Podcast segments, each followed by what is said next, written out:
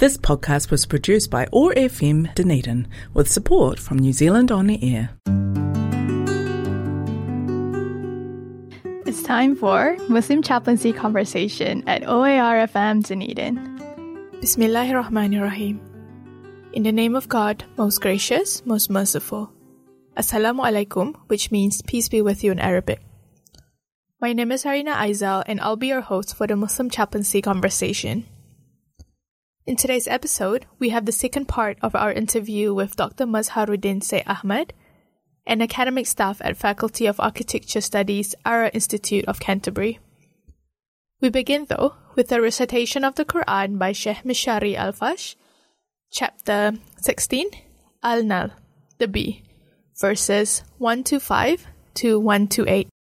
ادع إلى سبيل ربك بالحكمة والموعظة الحسنة وجادلهم بالتي هي أحسن. إن ربك هو أعلم بمن ضل عن سبيله وهو أعلم بالمهتدين. وإن عاقبتم فعاقبوا بمثل ما عوقبتم به ولئن صبرتم لهو خير للصابرين واصبر وما صبرك إلا بالله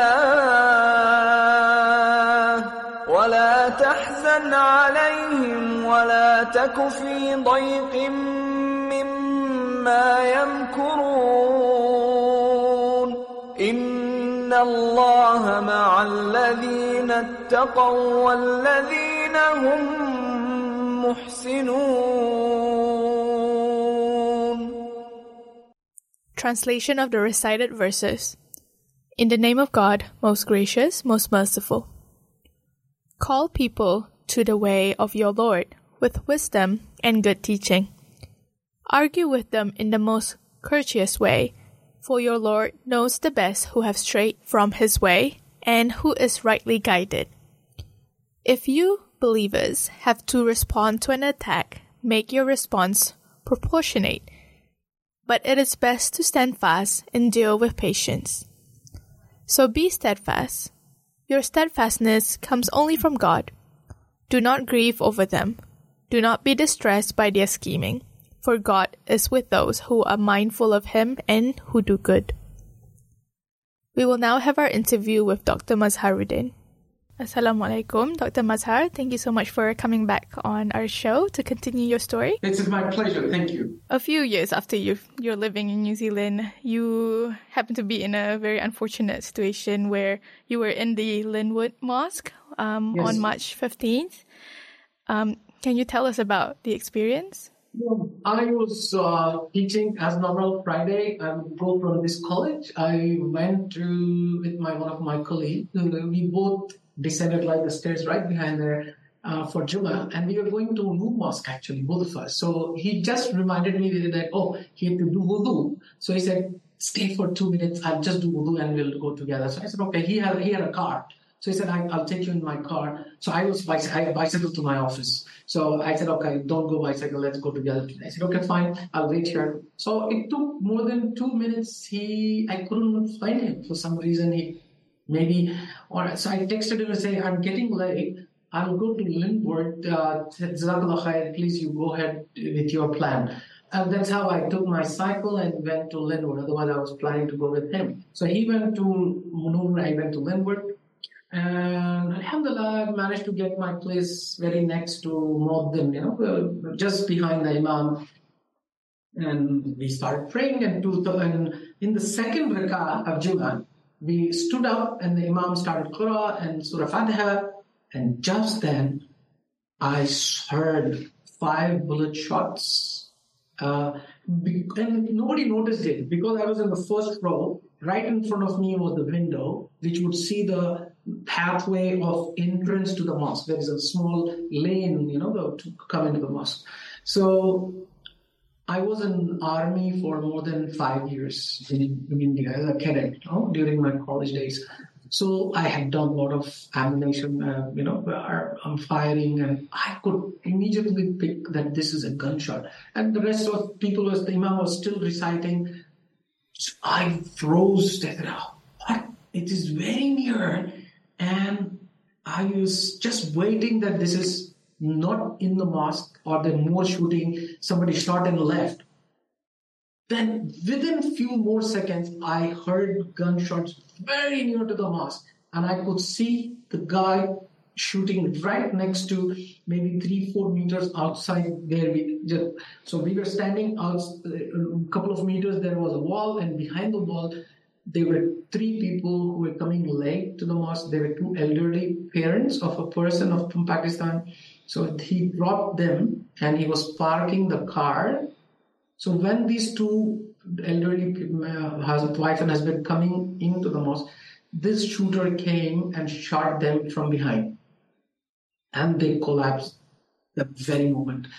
And seeing that their their son, who was parking, came checking for that, and he shot him as well. And at that moment, he started banging, uh, kicking the door. There, there was a locked door in front which we never used. You know, Imam standing Imam next to Imam, there was a door, and which was locked actually. No, it was, uh, it was uh, like uh, not, not, it was frozen, like it was uh, locked.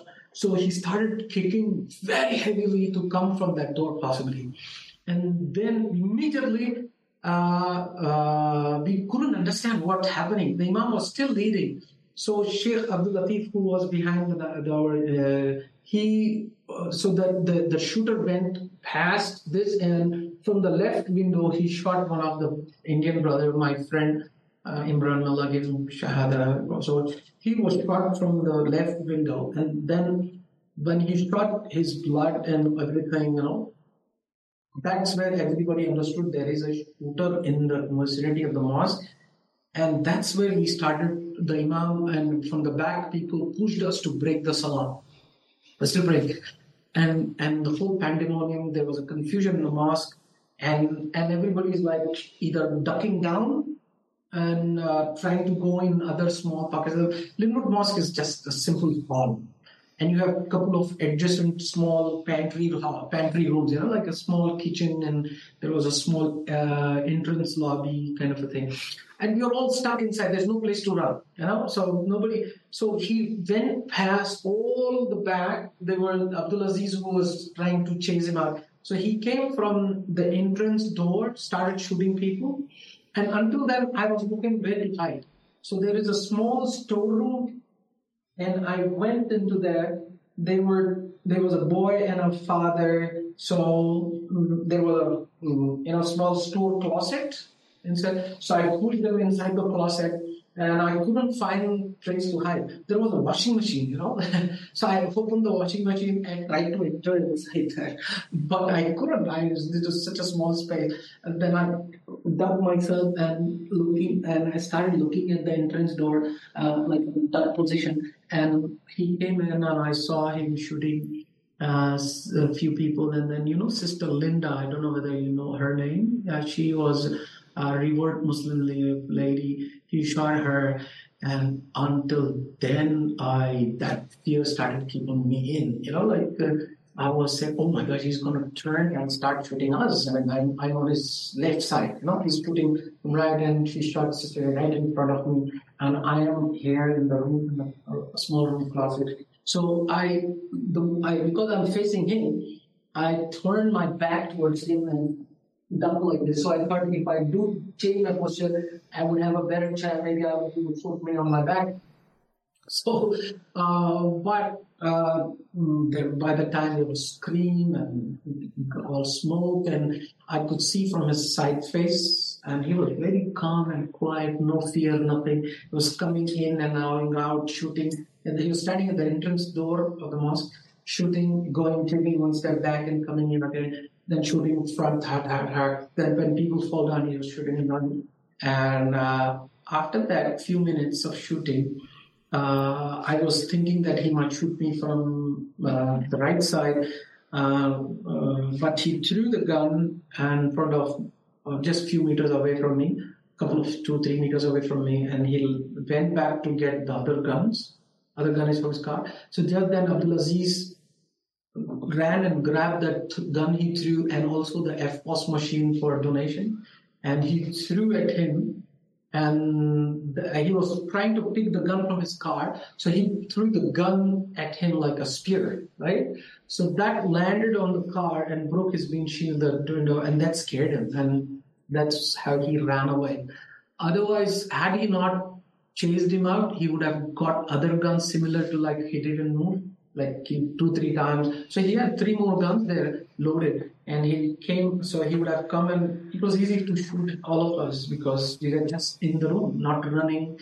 And uh, yeah that was uh, and uh, and after that oh my gosh i can't tell you it was so bloody everywhere. Um, i was not sure whether he left. Then i ran to my friend. Uh, he was dead. Like he was sitting with his back on his wall and blood his head was very badly damaged. Then another friend mine from Hyderabad city, he was just on the back. He was oh goodness, you know, so I was trying to stop the blood, but I couldn't find where was the wound. So I was asking him. He was still talking to me. Call the police, call the police, call the ambulance. So I was reaching the phone, calling, and no answer. Kept my phone and started to stop the blood. Uh, then after some time, police came and they took us out. They didn't want us to be staying there. Uh, some of them of us were handcuffed. You know, the white tie. Uh, because I later learned that they thought the shooter is still inside.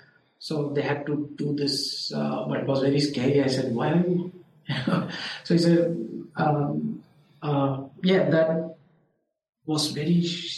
I mean, uh, we didn't know what to do. Uh, you know, like when the police came, the paramedics came.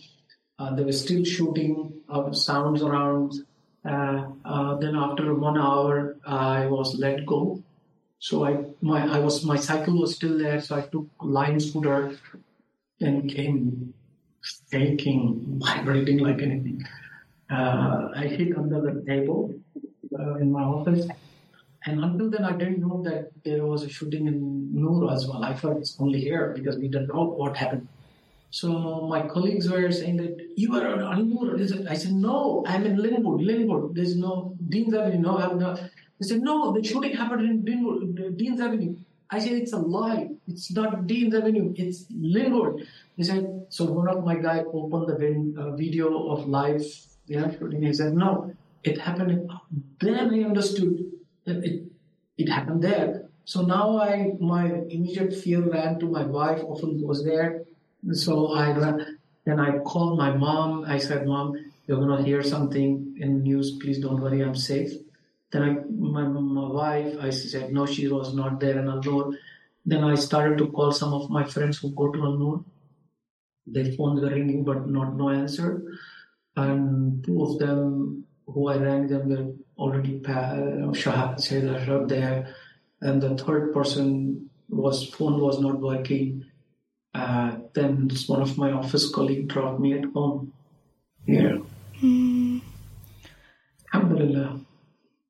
And when you met your family, the first, like after everything happened, what was their reaction?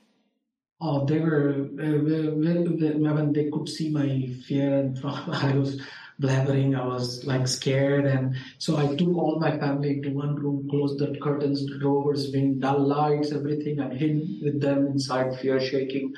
And I was getting phone calls from many people say that, have you seen him alive? Is my son, is my wife, is my husband, my brother, whatever, friends, you know, people were calling me because they know that I came alive. So those who couldn't reach out to people, they were asking, have you seen him? Have you seen him? I said, I saw him by I don't know how, what how to break the news of few people who are dead, you know, already. Uh, you say I saw them, yes, he's injured. I was just kind of not telling them openly that those, but uh, some of them were very badly wounded. so I made, we knew that he's dead because the way the kind of injuries on their face and uh, they were emotionless and something. Uh, but after that, evenings, my neighbors came and stood around my house. That gave me a lot of confidence. You know, I thought, oh my gosh, it's the end of New Zealand. I mean, New Zealand is such, when you, your mind go, you know, in all directions, you thought, oh, this is a, this is not our place. We'll be shot down any moment here. If this happened, that means we are a target here. But when my neighbors came and just, they were crying and they said, we are here to protect you, that gave me such a big hope back, you know. So I left my kids at home. Me and my wife went to hospital to check up many of our people who are injured. Maybe they need some support or help. So that was a very big transformation of my fear after seeing my neighbors coming in and calling. So I said, no, no, no, this is something else. So, but we were still leaving rumors that there are more people are shooting and all things, blah, blah, blah, blah. So we went to hospital uh, to check up with who were shot. So they were trying to ask few people to if you can identify the faces, you know, those who are already dead because they don't know the identity or how to first check the identity. Uh, because I've lived seven, six years. Uh, Alhamdulillah, because I lived in Saudi Arabia, my Arabic was good. Uh, my Hindi and Urdu is good. I know a little bit of Bangladeshi, little bit of Punjabi. So I was conversing in four or five languages, right? So to to talk back to their parents or loved ones back home to tell them. So they quickly identified a few people who would become liaison. So I was given a responsibility next two days to uh, identify the dead people and also for their last rites and ghusl and etc. So I was made in charge of filling the applications and liaising with their families. So like Arabs, Indian, Pakistani, Bangladeshi, ask them if their parents back home, uh, call them and say that if they want their bodies to be sent back, uh, and explain them the procedure, uh, delay time, and also the most toughest thing was, uh, you know, they had to uh, do postmortem, you know, for the preparation of body. That's very painful, very painful, and um, alhamdulillah, uh, that was such an honor for me uh, we were part of the Mosul team. Mm, so we were receiving bodies from the hospital in the next four or five days and do the paperwork. That was uh, there was a lot of paperwork, you know, legal certificate, death certificate, kith and kin, uh, other uh, uh paperwork. Uh, so I was liaising with many embassies. so their embassies would uh, their passport, and some of them had to be sent back. Uh, uh, so this next week was mostly around that. So I had a uh, we man- uh, we were in the funeral home and I had a team of seven, eight, ten people who would help me, and then there were 15, 20 people who were helping in proposal, and we have to uh, you know, place the bodies in, in a cool, it's meant 50 bodies. They were, they, the police had set up a special tent with special cooling and uh, other facility uh, to put, place them in honorable position. And some of the people were asking that they want to spend time personally. Some of them wanted to take the body home and bring back. Actually, there was a lot of things and uh, somebody, some of them wanted to do a, you know, they had their own cultural and such stuff. Mm. Uh, alhamdulillah, it was such an honor. I can't tell you how. Yeah. They were chosen special people. Uh, we were not chosen. So, but I think Allah had a different role for us, and may Allah accept us in His cause it, this was the most beautiful thing, you know, when we saw their bodies, they're so smiling, fresh. That's when I realized that they are special. They're very chosen people. And there was a chance for uh, that you, uh, but alhamdulillah, maybe I'm not worth, definitely I'm not worthy of that status, definitely, but there's some other role to play. And it was honor to be part of their last journey. And yeah, uh, subhanAllah, our deen is so beautiful. So beautiful. Subhanallah. The most beautiful thing is if you die on Iman. That's the most beautiful thing, and I could see the value of that. That may Allah accept us to die in the best state of our Iman. May Allah accept us as Shaheed and uh, Khulafa and the honor of you know dying in the last moment. May Allah make us recite the kalima and die on His path. And I can't tell you how beautiful that. In the moment I went to the funeral home, it was so scary.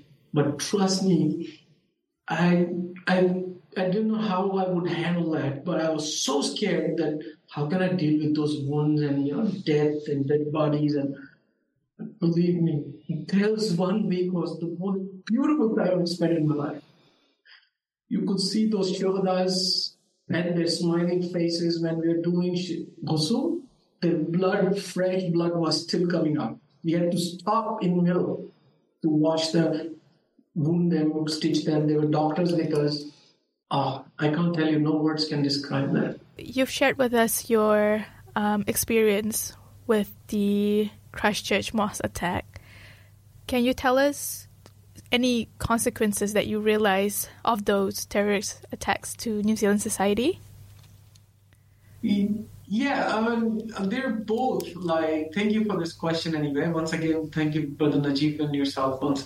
Uh, they, I mean, this was an eye opener. This was defining, life changing moments for many of us. And most of the New Zealanders felt it that way because New Zealand had never seen this kind of carnage and ever imagined. So everyone felt that it's their next door neighbor or their own that was the level of empathy compassion and kindness people felt and the most amazing part was that everyone thought that they had to do something you know in support of the families or the victims of the muslim community and also to make sure that this in this kind of things don't happen again the this was very unique in throughout New Zealand. Everyone from North Island to the southern tip of Invercargill felt that.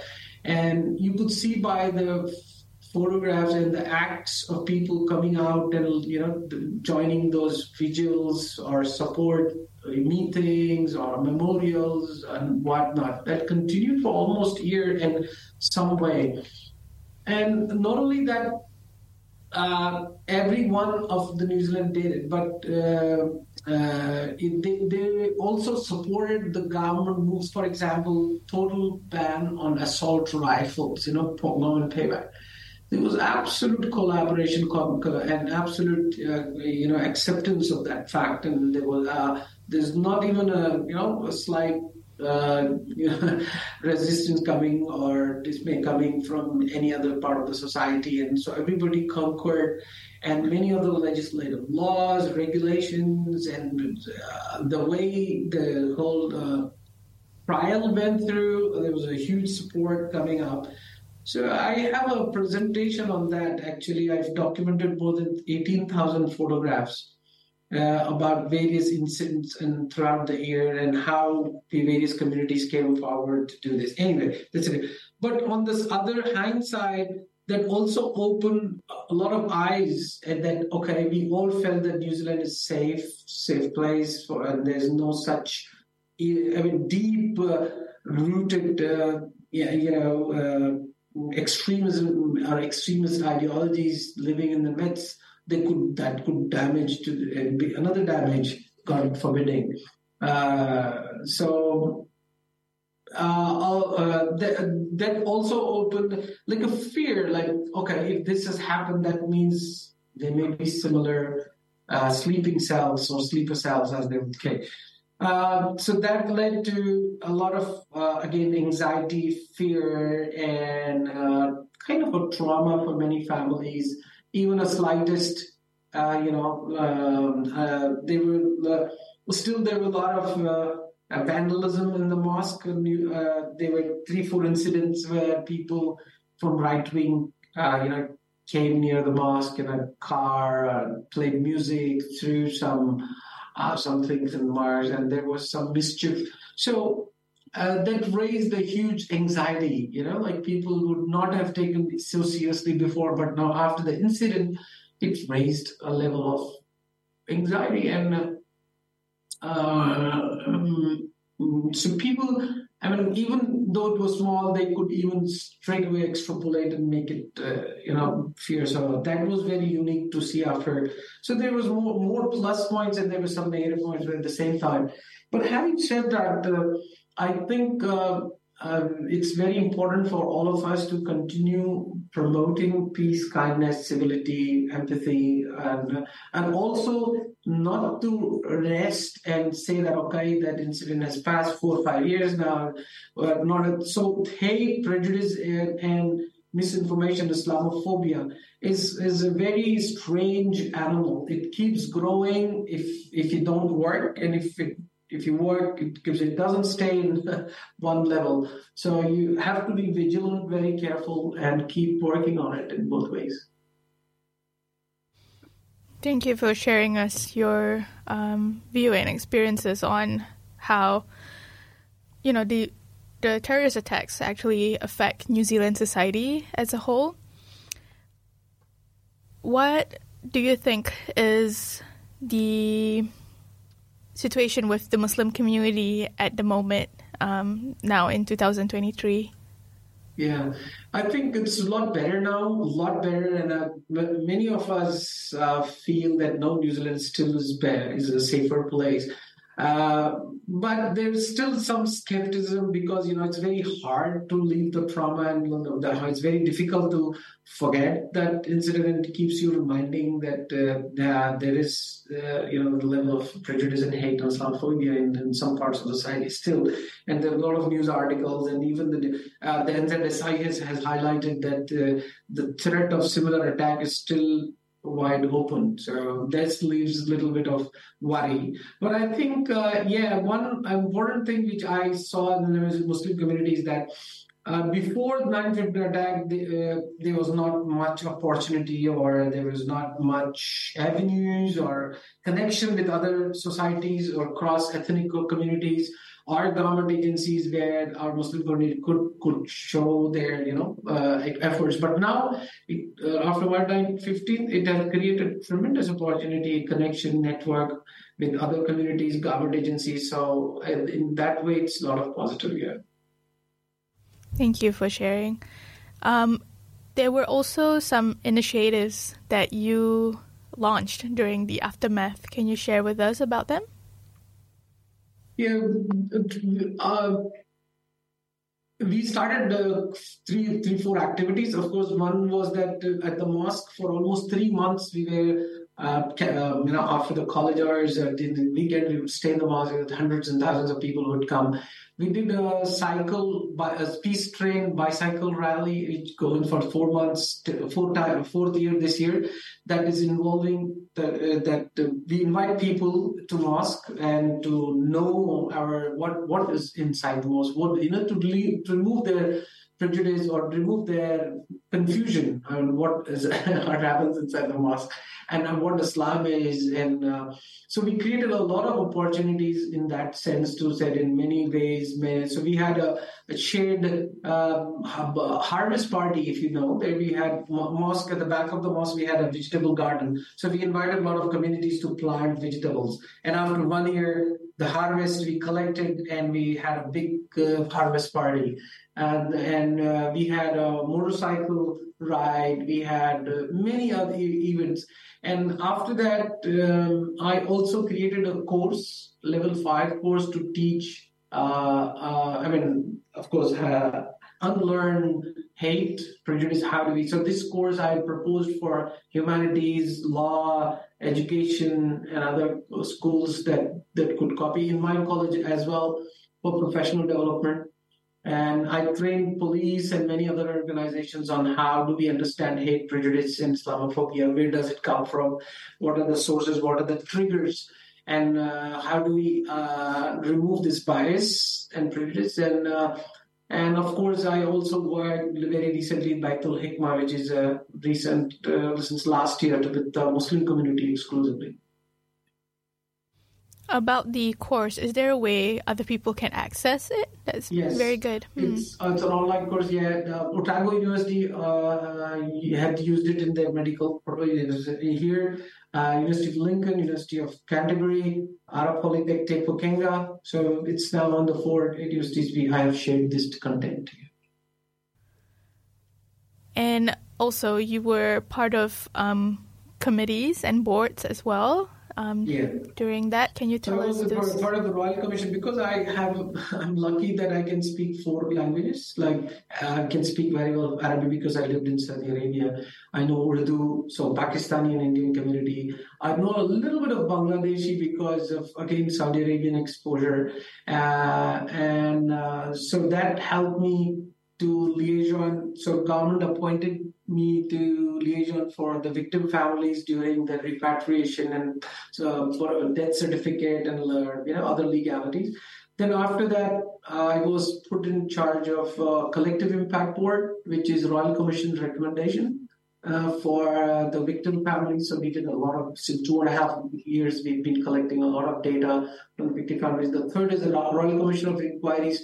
So now also Representative Mac, uh, our uh, Noor Mosques Royal Commission inquiries member represent to DPMC, Department of, um, uh, I mean, Prime Minister's Office. So our job is to communicate back to the community about the progress of Royal Commission inquiries uh, um, um, uh, strategic plan. Uh, fourthly, I was very lucky to be part of the national uh, counterterrorism and extremist uh, strategic plan so since last three years, I'm in part of that because I do a lot of data science on uh, uh, on understanding the hate the hate speech. Um, can you tell us more? uh, Any experiences that you have during when you were on those boards, and anything, any positive impacts that um, Yeah, happened? it's it's, um, it's amazing to see this. I think it's one, New Zealand is one of the few countries where they've really uh, uh, very seriously or very honestly engaged with the Muslim community. Never seen in any other part of the world, I think. That's to my limited knowledge.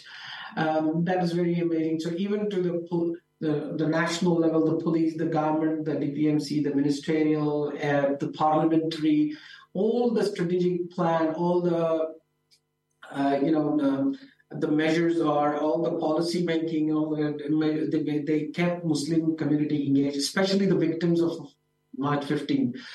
Uh, and uh, they kept uh, for every step in every state engagement uh, we were invited either in Wellington or Auckland or or they came down here and educated us. That was something very very amazing to see. And what opportunities do we have? You know that for the next uh, three five years um, um, that really helped to understand how governments work how these various agencies work and what is our role uh, you know now what are we supposed to play and that that's something phenomenal i felt. Apart from that it also helped us to engage with many other communities. Like before march 15 the muslim communities were very inward looking like we never had uh, any effort program or you know projects that go to reach out to other communities. So that's one thing uh, which we important. The third was look, reach out to many universities and academic scholars. There are so many researchers working in this field. So it gave a lot of exposure, network, connection, taking part and uh, collaborate with uh, many other academic and research people. That's really good. Thank you for That's sharing. very Yeah. Um, besides that, there were also other voluntary projects as well. Can you tell us um, some of them? Yeah, there were many volunteers. Like we, uh, we do uh, yearly walk. We do uh, with other ethnic communities. We have planted trees uh, with other other communities. We have uh, arranged blood donation awareness camp in other commu- with uh, along with other communities.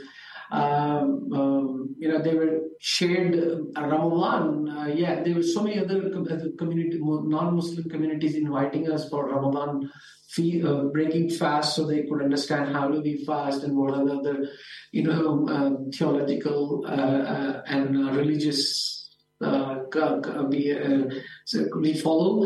Uh, we also had uh, um, uh, what do you say with other club like Rotary Club, Lions Club, and other similar group, group organizations. We organized a, um, um, quite a number of uh, programs for uh, understand. Uh, plus uh, school visits, like I presented in a couple of schools in Christ College and Riccarton School and um, school about our Muslim culture heritage. Uh, we organized Islam and Science uh, you know, awareness, science and Islam as a week. Um, uh, I mean, there's a huge length of uh, activities I can share, but uh, yeah. Um, can you tell us about the Islam Awareness Week? Um, yeah, Islamic Awareness Week used to be a very humble sort of activity uh, before March 15. Uh, it used to be mostly very few non-Muslims would come out. Most of the time, it would be just Muslims attending Islamic Awareness. So this was like open day, open you know two three days of activity. Uh, we have presentations on Islam, Dawah, and history, and etc. But after March 15th, it really changed its uh, scope and approach. So we could do in a bigger scope, in a bigger way, and a more cultural, inviting with a lot of kai, a lot of food, a lot of know sharing. Uh, you know, it is so the scope really big, become bigger, and we found a lot of non-Muslims coming, and uh, we've done a bigger capacity. Uh, we could engage students, uh, uh, school students, mothers, families, affected families. So everybody joined, and that really give a bigger perspective of the scope. So the idea is that two, three, two days we have uh, talks in seminars and also display area uh, uh, where we put some artifacts, you know, the Islamic traditional calligraphy, um, you know, all the from various countries like Egypt, uh, Palestine, and, uh, Saudi Arabia, Malaysia, Indonesia, India, Pakistan. So everybody would bring their own cultural, traditional elements uh, to display. One very, very successful thing we did was a mosque exhibition in collaboration with the New Zealand, uh, sorry, Canterbury Museum there it was this there was uh, the, all the major big historical and contemporary mosques uh, we created a very big exhibit with a lot of drawings paintings photographs models and uh, all the other things we use in the mosque like sajadas and you know the tasbihs and the rayhals for the, for Quran and uh, various other traditional elements the abayas the scarves uh, and some you know beautifully decorated um, glasses, jugs, what teapots, etc. So the, uh, that filled in around the Island Museum. It was very successful. I think uh, it ran for it was actually for three months. They had to extend for another three months. Then I presented uh, open seminars on history of Islamic architecture. That again was very successful and uh, so that really helped uh, in in opening up more knowledge about knowing people, know people's not to know about Islam and our traditions. That's amazing. There's so much going on. Um, yeah. I'm curious to know um, because you said that before the Christchurch attack, um, Islamic Awareness Awareness Week, there, there weren't that much um, engagement as now. Um, what are some questions usually the non-Muslim ask about yeah, Muslim now. Absolutely. Uh, of course, these five controversial questions are always there. And, and, many people do ask very honestly, and sometimes you get those, uh, you know, the questions about, uh, of course, the the, topic of jihad and multiple marriages and uh, hijab is another one. And uh, fourth is uh, the why do we separate men and women you know in uh, during prayers? Why uh, uh, what is why is this segregation?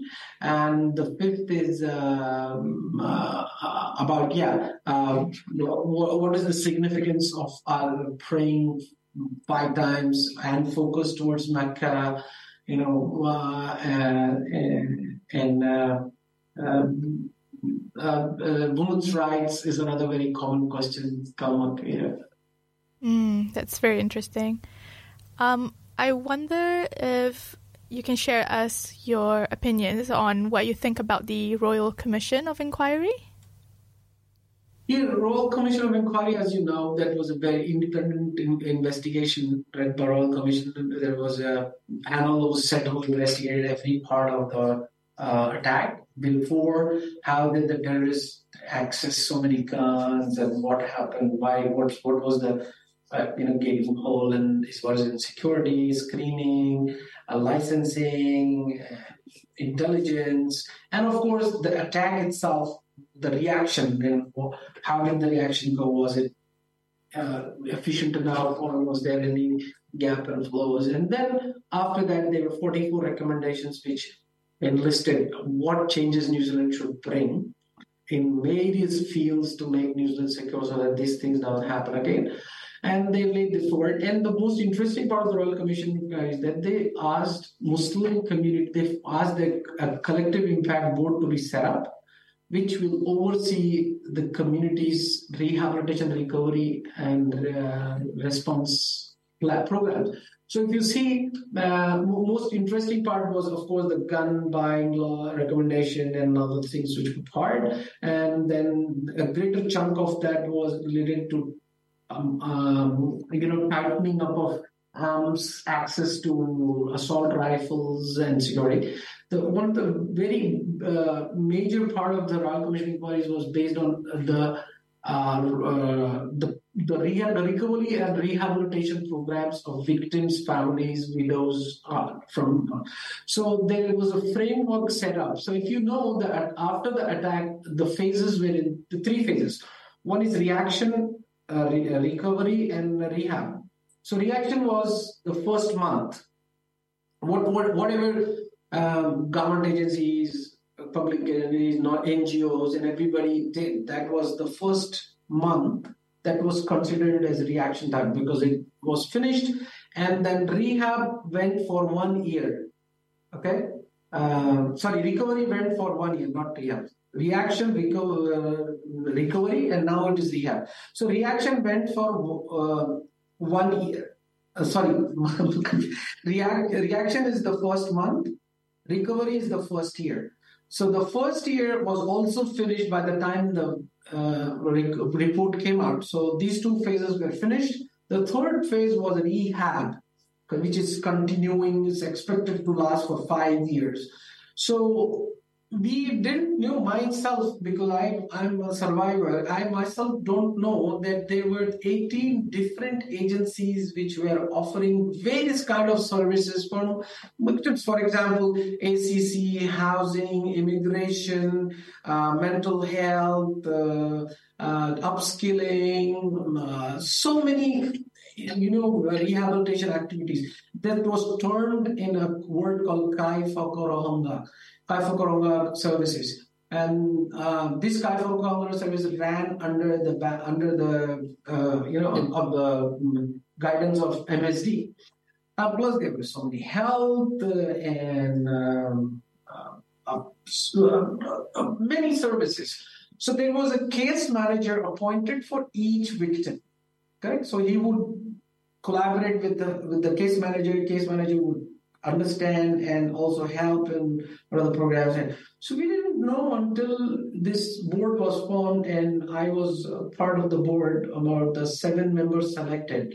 And for the six months that we uh, just understood what government programs are there which can be availed, you know, like so because many people who may, who made uh, voice or raised voice or uh, who were, you know, But they knew, and many of the victims, they didn't even know. So the biggest challenge was to make everyone aware first that look, guys and families, women, widows, kids, everyone, there's so much of, uh, you know, services. Example, uh, there are so many scholarships for students who want victim families, widows, especially orphans families.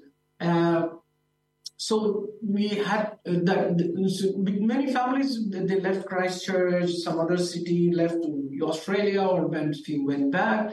So not of them, many of them were not aware. So we managed to do that, and also a lot of them to be included in the kith and kin list. You know, like like who would uh, be regarded as service. So there was a quite a, a confusion because many of the parents who were uh, the, the Shahid family were supporting their parents back home. Right. For example, I know two Indian brothers, Allah give them the for those. Their parents they were support here. So when this snapped, then the, the whatever ACs in front they were not reaching to them. Then that was a very big challenge. So those kind of things, uh, plus the death certificate, uh, then the inheritance of uh, uh the assets. Uh, some of them they wanted them to be shipped back. Some so these were the uh, activities It's good that there are these services available and it was made yes. aware during the time. True, yeah. Hmm. Um, while we are talking about the victims, some of the victims complain about the distribution of funds donated. Um, can you tell us what you think about it?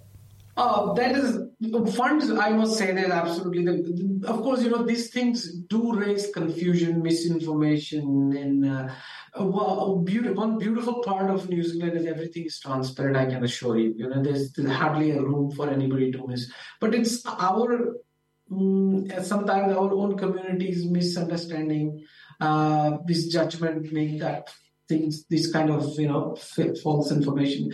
So if you look at the whole funding part, the money part, New Zealand government handed the whole money part to victim support. If you know there's a victim support organization, we looked in on trauma, tragedy, and other similar. So it's a non-government organization.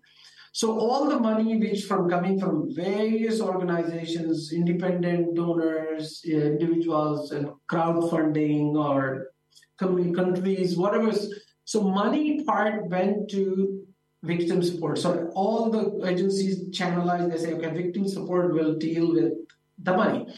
So very, because they're very, they're experienced and expert in this area, the very next day, all the victim support managers were there in victim families' homes.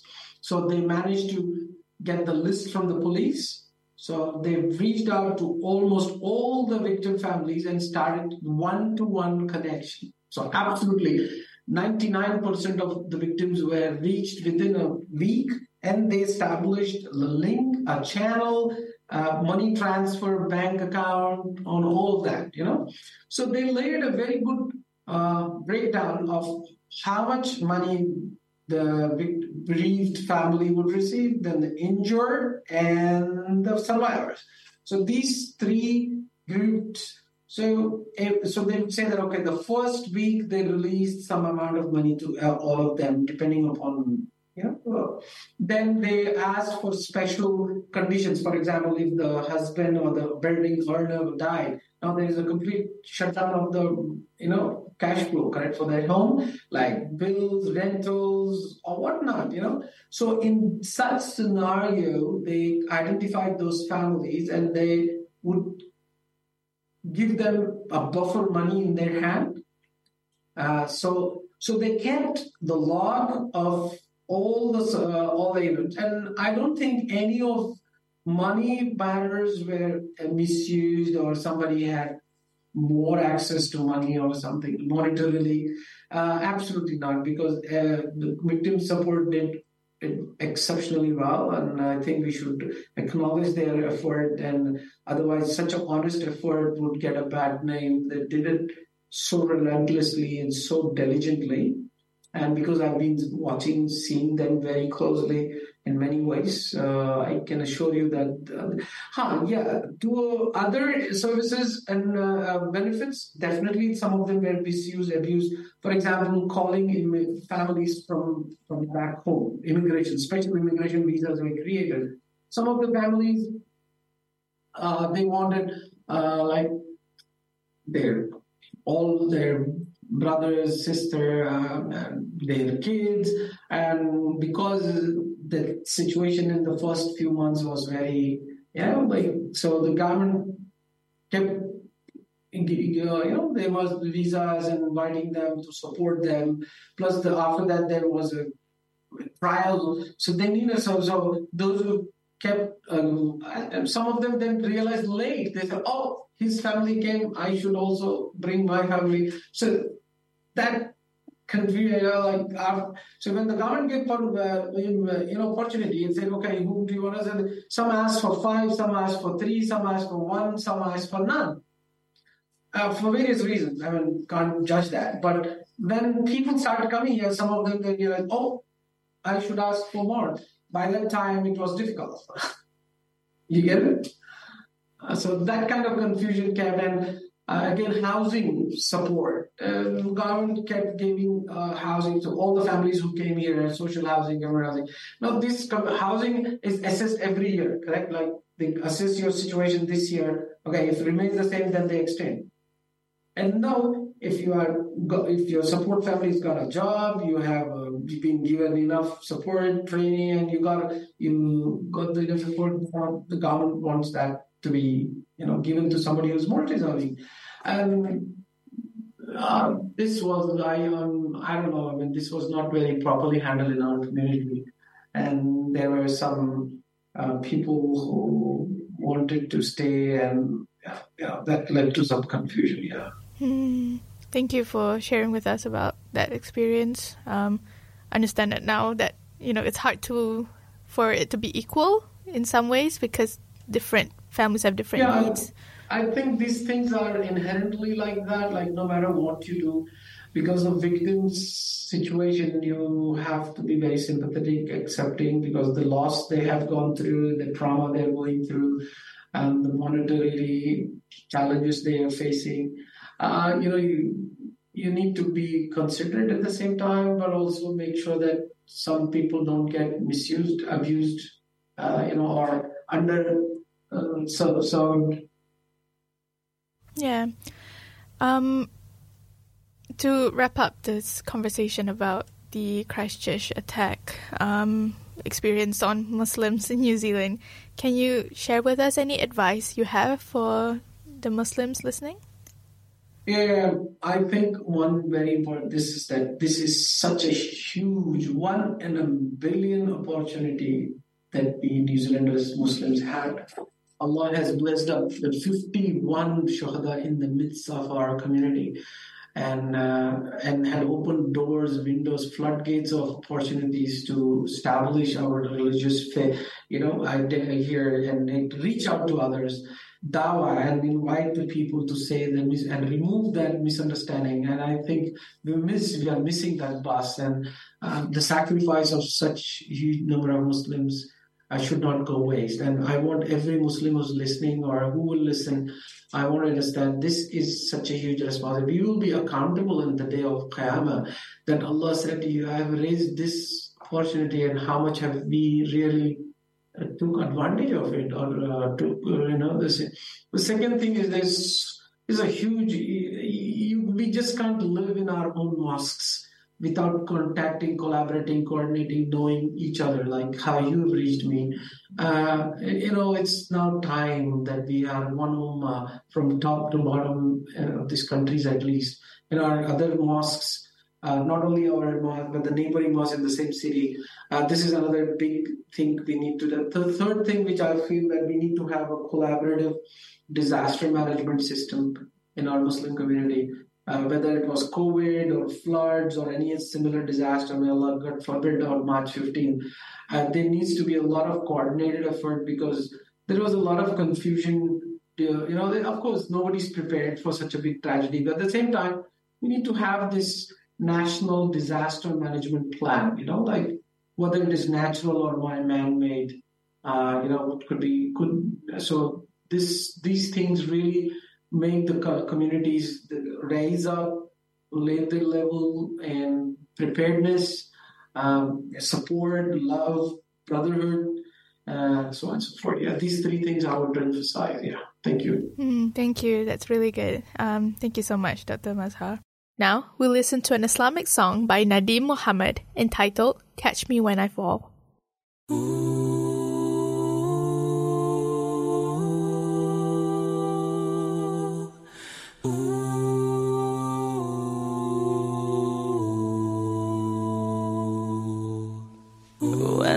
Open my eyes, I cannot see.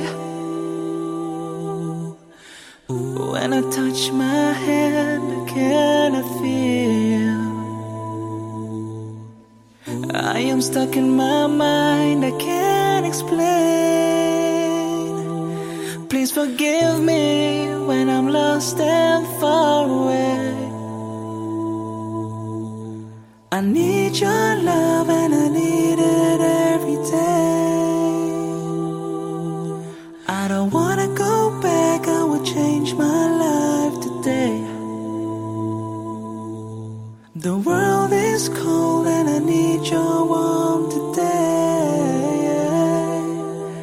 I'm feeling sad, but I hold on every day. I think I'm falling down, down, down, down. I think I'm falling down, down, down, down. I think I'm falling down, down, down, down. I hope you hear me. You catch me when I fall.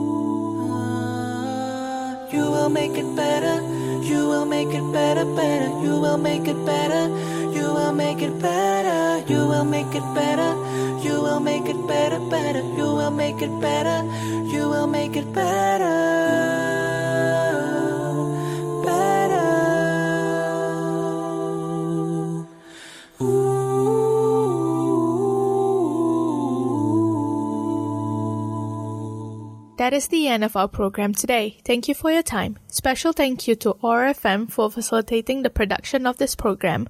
I should add that the views expressed in this podcast do not necessarily represent the views of Otago Muslim Chaplaincy as such. If you have any questions, please email muslimchaplaincy at otago.ac.nz.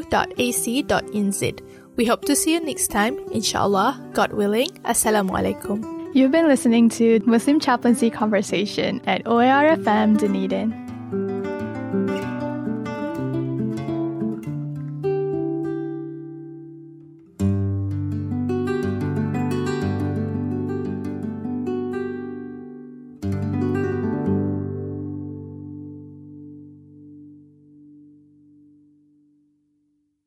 This podcast was produced by OAR FM Dunedin with support from New Zealand On the Air.